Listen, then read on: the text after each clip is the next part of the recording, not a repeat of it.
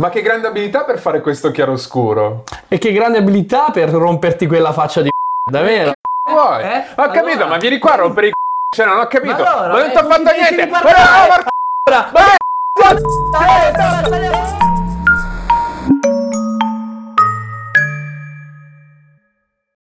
oggi puntata con un grande intro, sono molto contento perché parliamo di un personaggio che un intro del genere l'ha fatto mille volte nella sua vita. Parliamo di un pittore eccelso che tutti ricorderanno per le 100.000 lire, se non sbaglio, Caravaggio. È vero, stava sulle 100.000 lire. È vero. Come siamo vecchi. Parla per te, devo rifare l'intro? no, no, parliamo di Caravaggio. Caravaggio è uno dei pittori più famosi del mondo, forse il pittore più amato, eh, è l'inventore del- dell'istantanea, se vogliamo, nel mondo della pittura, è quello che coglie l'attimo, lo ferma, è l'inventore dell'uso della luce molto moderno e amatissimo dai fotografi, proprio per questo, perché la maniera in cui plasma, la luce plasma i soggetti è davvero Che rivoluzionaria. lo faceva proprio davvero perché aveva una specie di, Eh, sì, sì, di posto suo- oscuro in cui c'erano studio- delle candele sospese che illuminavano i soggetti che poi lui ridipingeva. Sì, sì, è- ed è in un qualche modo anche un po', eh, e qui riprendo un'analisi che non è mia ma di Sgarbi, un po' l'inventore di- del neorealismo, perché in effetti poi i soggetti che lui utilizza eh, nei suoi quadri sono dei soggetti della quotidianità, dei- della gente povera e quindi non idealizzata, non, eh, non, diciamo perfetta nelle, nelle sembianze, nel, e nell'estetica, ma Sì, sì, i è poveri con i piedi più- più sporchi, realistico. con i vestiti marcia. stracci, esatto. E quindi è davvero un rivoluzionario. Noi abbiamo fatto una puntata sulla ronda di notte di Rembrandt e in parte quelle innovazioni che noi avevamo segnalato di Rembrandt arrivano Certo. eh, da Caravaggio perché uno dei eh, grandi mh, eh, delle grandi influenze di Rembrandt è Rubens e Rubens era venuto in Italia tra le altre cose proprio per conoscere Per guidare la. Ferrari. Per- esatto. Questo è un altro. Un altro- scusa. Comunque, eh, Caravaggio in realtà nasce come Michelangelo Merisi, nasce a Milano, tra l'altro grazie a una scoperta abbastanza recente in cui è stato trovato il vero e proprio certificato di nascita perché per tempo lungo eh, si chiedeva che si chiamasse Caravaggio dal nome del paesino della Bergamasca che si chiama uguale e quindi sembrava che si chiamasse Michelangelo Merisi da Caravaggio. Questo oggi sappiamo che non è vero, è, mm, lui ci passa del tempo a Caravaggio per scappare dalla peste pochi anni dopo la sua nascita e forse si fa chiamare così anche come una specie di omaggio ai genitori che venivano da lì. Però Ci insomma, sono diverse teorie sul fatto che si, Nasce faccia chiamare così. Si fa chiamare così perché a un cer- anche all'epoca i grandi maestri erano conosciuti per il loro nome di battesimo, quindi c'era Leonardo, c'era Raffaello e c'era già un Michelangelo. Buonarroti. Dici? Eh o la sì. tartaruga ninja? La ta- tartaruga ninja, sicuramente. C'era già un altro grande Michelangelo e quindi decide forse di farsi chiamare così Ah, per farsi distinguere. per, fare- per distinguersi dal Michelangelo della pietà. Il padre muore molto presto, che lui forse neanche se lo ricorda, eh, ma vive con la madre e i fratelli per lungo tempo in, questi- in questo paesino, dopodiché torna a Milano a lavorare nella bottega di Simone Peterzano nel 1584. Perché è importante questa parte? Perché vedremo che lui ha delle influenze anche pittoriche da parte di Tiziano, che è il maestro di, di questo Simone da Peterzano che aveva la bottega a Milano. Lavora qua per quattro anni e si fa un po' le ossa. Dopodiché le ossa se le va a rompere in altro posto. È possibile, tra l'altro, che questa sua, questo suo partire da Milano e andare infine a Roma, ma passa per Venezia a un certo punto, sia determinato dal fatto che già all'inizio della sua vita c'è un omicidio e quindi lui scappa per non farsi prendere. Non è certa, non ci sono fonti accertate di questa cosa, ma è una delle possibilità. Lui scappa da Milano perché probabilmente eh, ha fatto E teniamoci la forte, sporca. te- teniamoci forte perché di sporche le ha fatte più di una. Ma il leitmotiv della vita di Caravaggio è quella.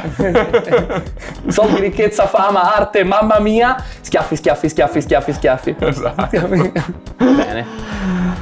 Eh, 1590-1592 Caravaggio arriva a Roma. I primi anni non sono particolarmente burrascosi, fino a quando Fino a quando? Eh, eh, eh, eh, eh, eh, Schiaffi. Guarda un po', guarda un po'.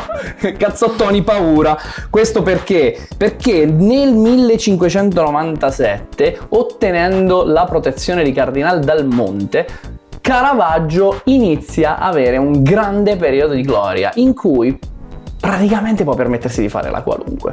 Eh, siccome il suo amico è potente, Cardinal Dal Monte, che poi lo ritroveremo anche dopo quando analizzeremo una seconda parte della vita di Caravaggio, eh, in realtà però è anche una persona che è estremamente influente, fa parte, della, eh, fa parte, del clero, questo vuol dire che è in grado di tirare fuori dai guai Caravaggio tutte le volte che lui ci si mette e quindi eh, non mancano le occasioni. Lui ne approfitta, quindi inizia una vita assolutamente dissoluta, eh, gioca d'azzardo continuamente, si fa ritrovare in risse, riceve una, cer- una serie incredibile di denunce, frequenta prostitute tutti i giorni e gran finale va sempre in giro con la spada sguainata praticamente, una spada che gli serve nei frequenti duelli illegali a cui partecipa. Uno stocco. Uno stocco con cui dare delle stoccate. Esattamente. E infatti nel 1600, il, precisamente il 19 novembre, eh, tale Girolamo Spampa finirà per denunciare Caravaggio perché? Perché Caravaggio gli ha menato a bastonate.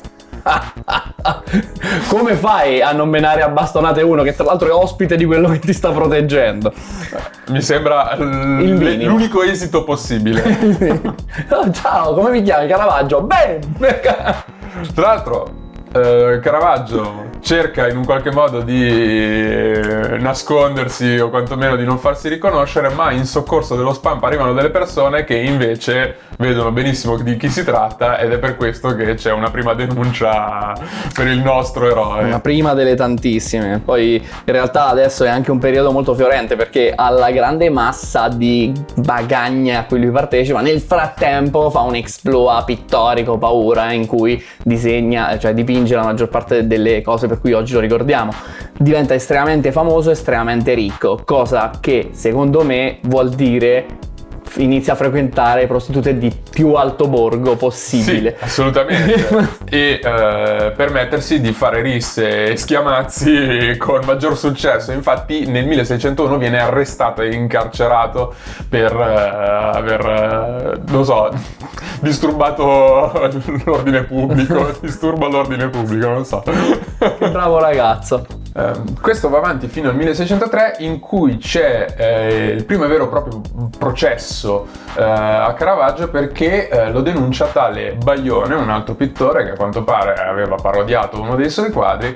Amor e... Vinci Tomnia, esatto. un quadro molto esplicito di un amore estremamente terreno che, che, vince su tutto e l'altro dice sì ma questo non è l'amore che diciamo noi quello eh, capito romantico quello lì spirituale questo... Caravaggio cosa fa? Caravaggio scrive delle rime e dei versi un po' offensivi con, quindi fa rima con Baglione? fa rima con Baglione? no non, non fa rima non con riesco, Baglione non riesco a immaginare purtroppo no ma la cosa che mi ha stupito è che in questa cosa lui non è solo e tra i tante persone, tra, nel gruppo di persone diciamo che c'è produce, il Gentileschi anche. C'è il Gentileschi, il padre di della, Artemisia. di Artemisia Gentileschi. Di cui Esatto. che tra l'altro meriterebbe anche lei una puntata. A un certo me, punto sì. forse potremmo fare una puntata su Artemisia Gentileschi. Sì, sì. E eh, la questione è che eh, nel tutto il processo noi ci rimangono delle, delle carte che documentano questo processo e l'interrogatorio che fu fatto a Caravaggio e si cerca in un qualche modo di incastrarlo, vedere di capire se effettivamente le ha scritte lui queste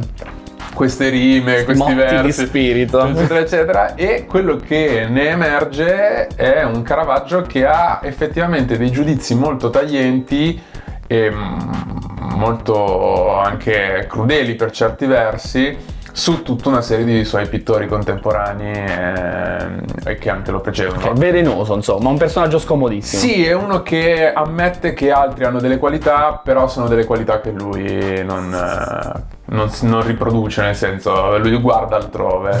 Si sente superiore, lo è effettivamente, però è un bel personaggino, ecco. bel caratterino amabile. Fantastico. ok, andiamo al culmine della nostra vicenda, perché a Roma gli succede un vero e proprio patadracco, quello lì. Perché c'è qui il signor Ranuccio Tomassoni da Terni. Ora, Ranuccio Tomassoni da Terni è una specie di piccolo capetto della zona, ok? È il caporione, che ah, da quello che ho capito sembra un mezzo mafioso che controllava un po' la zona, aveva delle prostitute sotto la sua protezione, decideva il bello e il cattivo tempo in- da un giorno all'altro.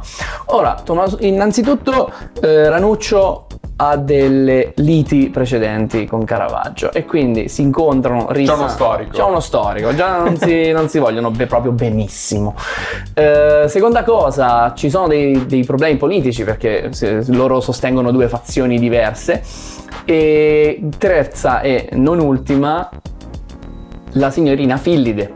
Tale Fillide era una prostituta che forse era sotto la protezione di Ranuccio o forse addirittura era amante di entrambi e c'era una questione un po' di gelosia, poco chiaro veramente, però sicuramente tra di loro non corre buon sangue. Insomma, c'è il clash a un certo punto. Il problema è proprio il clash, perché a questo punto, sai qual è la, la cosa scatenante? È la partita di calcetto. La partita di pallacorda, che in realtà di- è più una sorta di tennis. Eh sì, però, beh, A quanto vabbè. pare, però effettivamente sì, c'è È il corrispettivo del nostro calcetto. Questi si trovano, fanno una partita e niente, non si mettono d'accordo su Bene sulle regole. Si era detto portieri volanti, Eh, no, no la sponda. E non vale la sponda e invece no, Ranuccio non è d'accordo, fallo. Fallo, no, fallo in area, fallo che, fallo sì, tua fallo madre, fallo, eh, e insomma, fai- alla fine- Fallo tua madre. Eh, sì. E, e niente, gli infila una spada nell'organismo, eh, gli esce del sangue. Ora non so se tutti lo sanno, ma il sangue è meglio che stia dentro.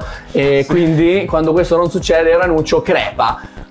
Problema perché l'omicidio tende a essere illegale, quindi Sì, lui tende, scappa. tende, ha una certa tendenza ad essere Eh, illegale. vabbè, capita. E, e insomma, scappa, scappa da Roma perché neanche il cardinale può proteggerlo da un'accusa così grande sotto gli occhi di tutti, perché è stato fatto in pieno giorno, è stato fatto con un'arma illegale, è stata fatta per motivi futili. Insomma, se la vede nera. Caravaggio è agli arresti domiciliari. È agli arresti domiciliari, ma sa che eh, l'accusa è molto pesante e quindi decide di non aspettare e scappa. Scappa dove? Scappa a Napoli perché lì ci sta la famiglia Colonna che invece può permettersi di proteggerlo su tutta un'altra giurisdizione. Lui prende e va. Segue periodo d'oro napoletano. Solo che la condanna non è finita. Non è No. decaduta in nessun modo, quindi il nostro Michelangelo Caravaggio, simpaticissimo, decide Nel nel- 1607 di arruolarsi, di farsi accettare, tra virgolette, ne- nell'ordine dei Cavalieri di Marta. Ok. Che i Cavalieri di Marta sostanzialmente... Malta, Malta. Malta, sì, non Marta. I Cavalieri di Marta. Amica mia. Cavaliere di Marta. No, i Cavalieri di Malta, i Cavalieri di Malta sono immuni alla, hanno una sorta di immunità alla Sono i guardiani della notte di Game of. Thrones, Eh, ok? Se ti fai quello lì decadono po'- le accuse. Po' sì, sì, sì, sì. Preferisci Po' la sì. Guardia Reale? No, non lo so, però È uguale. insomma. Mantello bianco, mantello nero. Insomma, grazie anche all'intercessione del, del capitano di- dell'Ordine dei Cavalieri di Malta, che voglio dire, un po' di peso ce l'avrà su- sulle pratiche di, di arruolamento, Caravaggio riesce ad entrare, primo annetto così di... eh, Lui gli fa dei quadri a questo sì, tipo. gli fa un ritratto che è molto famoso e c'è un primo annetto di così eh, affiancamento se vogliamo Cosa e poi chiaramente non può durare a lungo perché No, qualcuno perché due dice- mesi dopo finito l'affiancamento, Caravaggio chiaramente cosa fa? viene guardato storto e picchia un cavaliere di Malta. Però di grado superiore e quindi Fosse stato di grado inferiore andava anche bene. ma- incarcerato. Incarcerato. Incarcerato nelle, nelle prigioni di Malta che- dalle quali riesce a scappare, si suppone con l'aiuto di qualcuno perché... Le Di Marta. Di Aiuto di Marta, Marta. forse. Ehm, eh, si, su- sì, si suppone con l'aiuto di qualcuno perché il carcere di Malta era famoso per essere eh, di massima sicurezza, così Ah, per di- dire. Sì. E eh, si rifugia in Sicilia. Si rifugia in Sicilia, però i cavalieri di Malta non sono contenti e quindi cosa fanno? Ma- Cosa fanno? Lo processano in contumacia come la nostra Julie Daubigny. Grande. storie di spadate, storie di contumacia. Esatto. e lo, lo definiscono membro putrido e fetido. Così. Così verrà definito. Però, insomma, il nostro Caravaggio riesce a salvarsi, è in Sicilia. In Sicilia inizia una piccola parentesi vivendo con Mario Minniti, che era un suo vecchio collega. Eh, fanno un annetto di vita lì finché lui non decide di chiedere la grazia al Papa. Il Papa in questione è Paolo V eh, gli vengono chieste delle opere per, diciamo, oliare gli ingranaggi politici che servivano e lui quindi intraprende un viaggio portando con sé queste tele dipinte che, che, gli, po- che gli, possono pagare finalmente la, eh, l'immunità.